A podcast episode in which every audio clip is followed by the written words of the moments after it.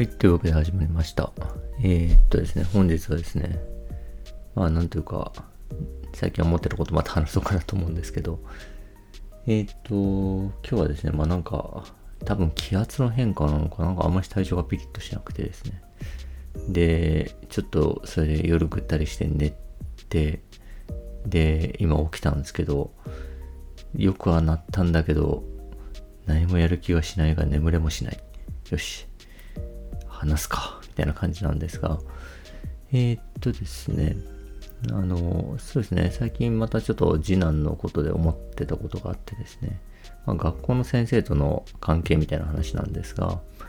えー、学校の先生がですね、なんか、まあ多分すごい一生懸命な方なんだと思うんですけど、えー、そのですね、まあ次男のですね、まあなんていうか、あの、破天荒なというか、なんというか、まあまあ、あの、ちょっとね、ある種常識のない行動の数々にですね、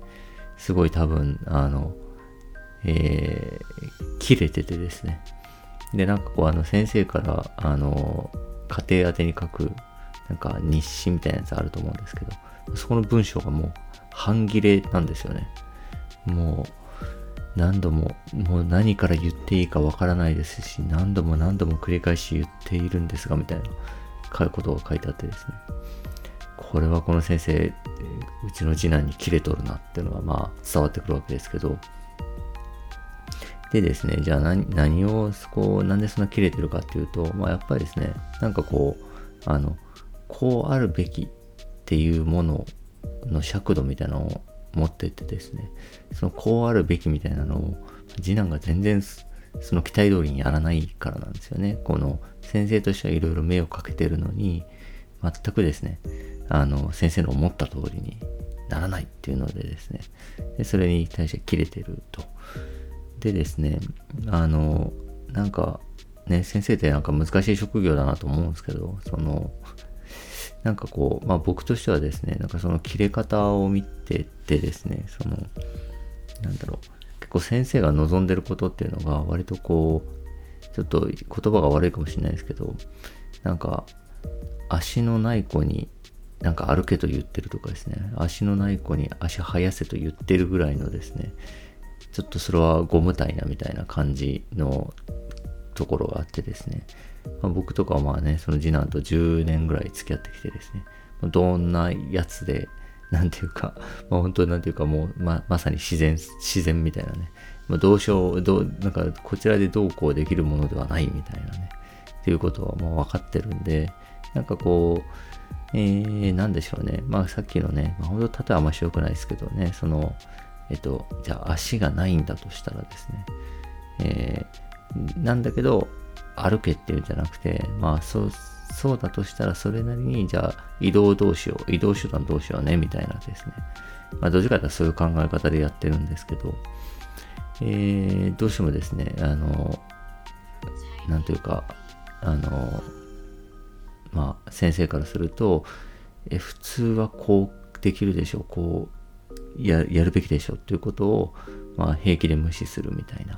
まあ、さっきのね、あの、足がないんだったらね、見た目でわかるから分かりやすいんですけど、ね、うち、その、次男の場合は、その、足がないとかじゃなくてね、そういう、こう、発達障害系なので、そうなるとですね、やっぱなんかこう、あの、できるはずでしょと思っちゃうところがある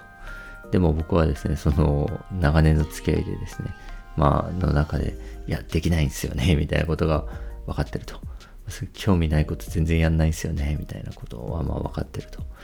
まあでもそれなりになんとか、なんか潤滑、あのね、あの社会とね、これであの円滑にこうやっていけるような、なんか構えみたいなのが取れたらいいなぐらいな感じなんですよね。でですね、なんかこう、なんだけど、まあ結構頑張ってですね、なんかこう、こう、こうあれ、こうするべきだ、これが普通でしょみたいな感じで来るので、えっ、と、まあ、なんか、なんか、なんていうんですかね、本当なんか、まあ、その時にですね、例えばですけど、まあ、このままだと中学生以上の社会生活が営めないと思うみたいなこともこう言ってくるんですよね。でもなんか僕からするとですね、もうそれはちょっと先生の、なんていうか、業務範囲外というかね、そこまで心配しなくていいですよ、先生って、まあ思うわけですよね。なんかまあ、あの、思う部分があって、で、なんですけど、まあ逆に言うと一生懸命というかね、なんか、あの、なんていうか、まあ僕からすると本当そこまで心配せずに、なんか単純にクラスのことだけ、今のね、クラスのことだけ責任持ってやってくれてればいいんじゃないかぐらいのふうには思うわけですけど、えー、そんな先々のことまでですね、心配してですね、なんで、なんでこういうことができないのだみたいなことですね、やってるんで、まあ、それがこう、うまくできない次男に対して切れちゃうみたいな感じであると。でですね、その時にこう、あの、なんだろう、まあ本当にこう、あの、あでもやっぱりこのととはいえ、まあうちの子はまあそういう発達障害なんですよね、みたいなことをですね、言うと、話早いなとは思ったんですよね。その、だから先生の言ってることは、その、なんかちょっと足ない子に歩け言ってるようなちょっと難しさがありますね、みたいなことをですね、言うと、まあその、えー、まあ話は早いと思ったんですけど、まあそういう意味で言うとですね、そういうなんか発達障害とか、なんかこう、なんだろう、まあなんかいろんなですね、障害とか、なんかこういう気質のことも、まあ一応これはなんか一つの、えー、症例というかとか、その病名として扱おうみたいなことって、便利な面はあるんですよね。あの、本当話が早いから。そそうなんですよって言われて、あ、そうなんですか？って言って、一応相手を黙らせることができるみたいなところがあって便利なんですけど、なんかですね、あの、うん、まあ僕はやっぱりなんか本質的にこう、区別を増やしていくのは良くないではないか、増えすぎちゃうのは良くないんじゃないかっていうのはなんか、前からなんかラジオでもちょくちょく話してたことでですね、なんか区別が増えていくことで取扱説明書が増えていく、それを全て読んでいないと、えー、人間としてなんかまだ足りないのであるみたいな、えー、まさに普通じゃないのだというようなですね、なんかそういうのってちょっと、あの、うん、まあ言いきづらい、なかなか世の中になるなっていうふうには思ってるので、えー、そういう区別を増やしていくっていうのは、うん、良くないんじゃないかと思う一方でですね。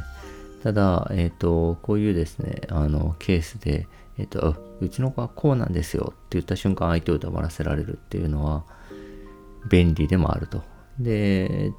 ですね、なんかこう、うーん、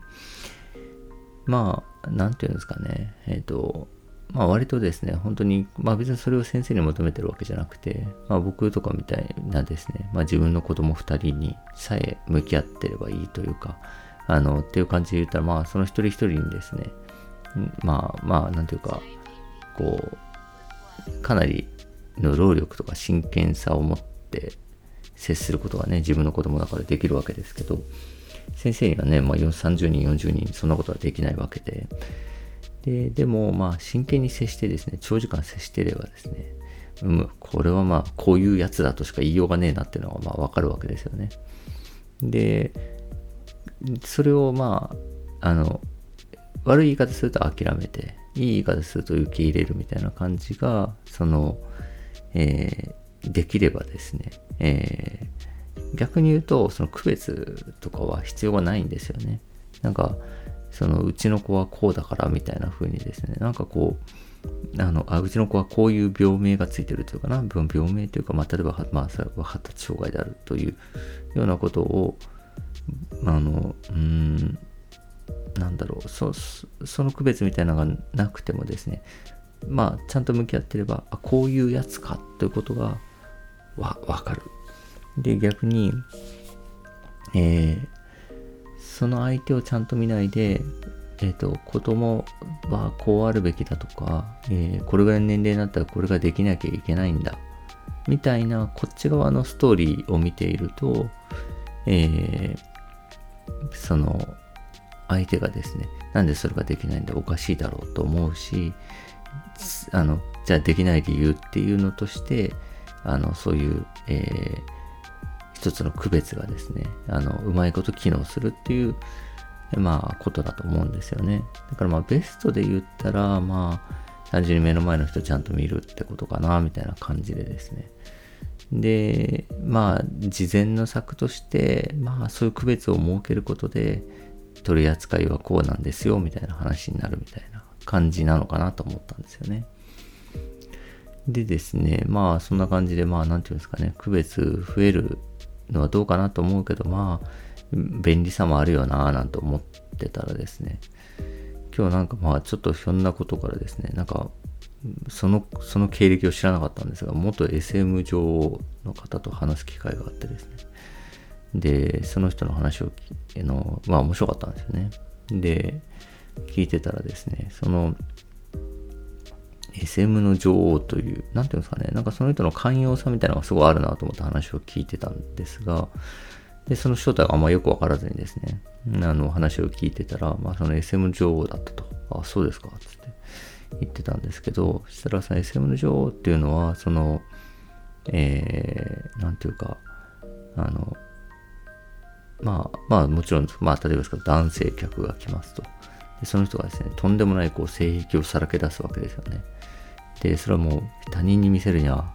恥ずかしい。そんな性癖を持ってるなんて、もう人には言えないみたいなものをですね、さらけ出してですね。で、それに対して、あら、可愛いわねって言って、受け入れてあげるんだと言っててですね。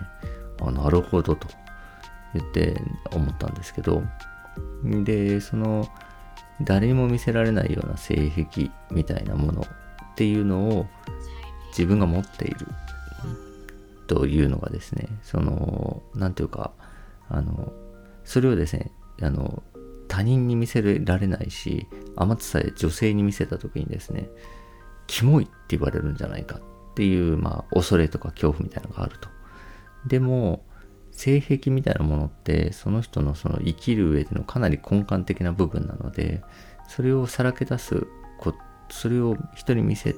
るとキモい、拒絶をされてしまう。自分のかなり根幹に関わってる部分なんだけど、それを人に見せると拒絶されてしまうという、なんか恐怖心みたいなのが、不安感みたいなのがあるんだけど、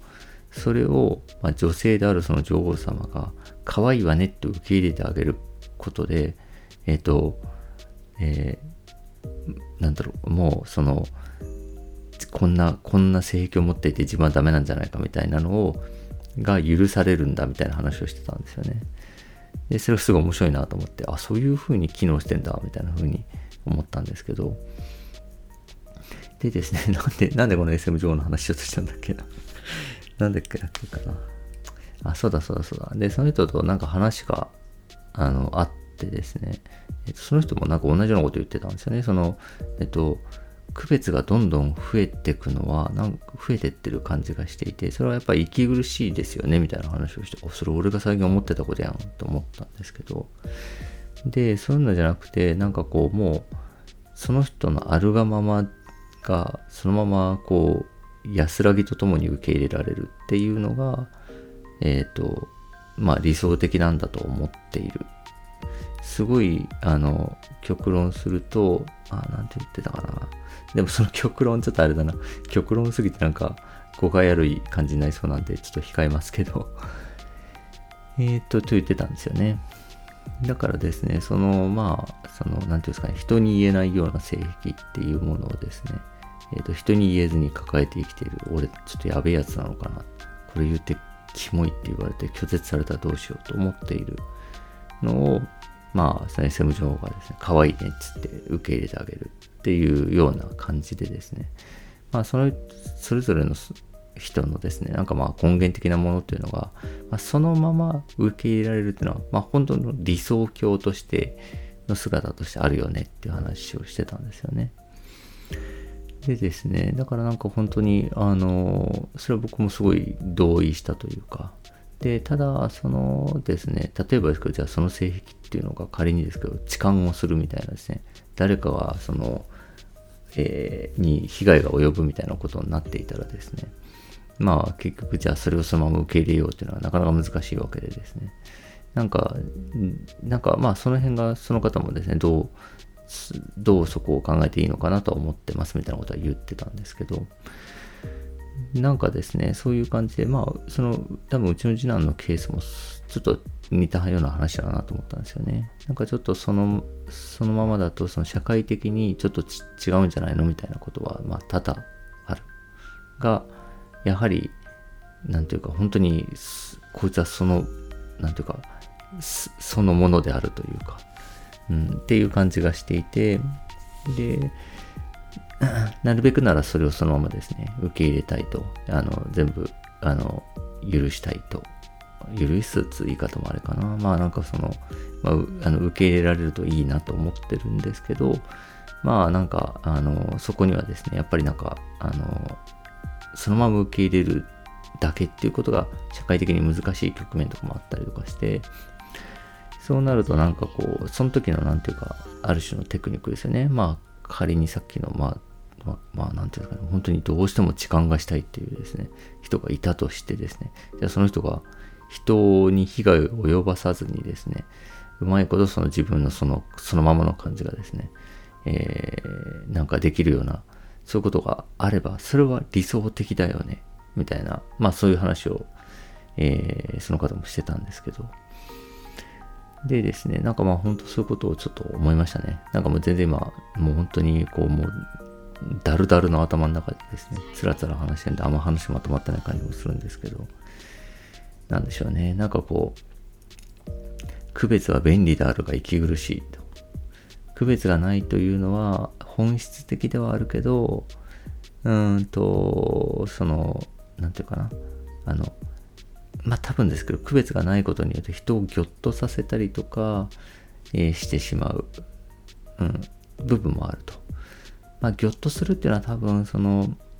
えー、なんていうかみんなの共通理解こう外れてしまうからなんでしょうね。えっ、ー、と、みんなこういうもんでしょう。世の中って。と思っているものとですね、区別のない世界の中ではですね、それと違う行動をして、したら、え、おかしい。この世の中こうあるべきでしょというふうにはなるわけで、で、そうなるとですね、なんかこう、あの、なんていうか、いさかいが起こる。なんで、なんでこうあるべきなのにそうできないんだ、みたいなことになっていく。そしたら、まあ、一層区別があった方がいいよね、というようなことにもなってくるみたいな感じで、なかなかですね、でも、まあ、区別がなく、そのもの、人そのもの、その、をですね、まあ、できればキモいと言わずにですね、えー、そのまま受け入れられる、そのままちゃんと向き合って受け入れられるのが、まあ、理想ではあんだよね、みたいな感じがですね。まあなかなか難しいところあるな、なんて思うふうに思いました。というわけで本日は以上です。ありがとうございました。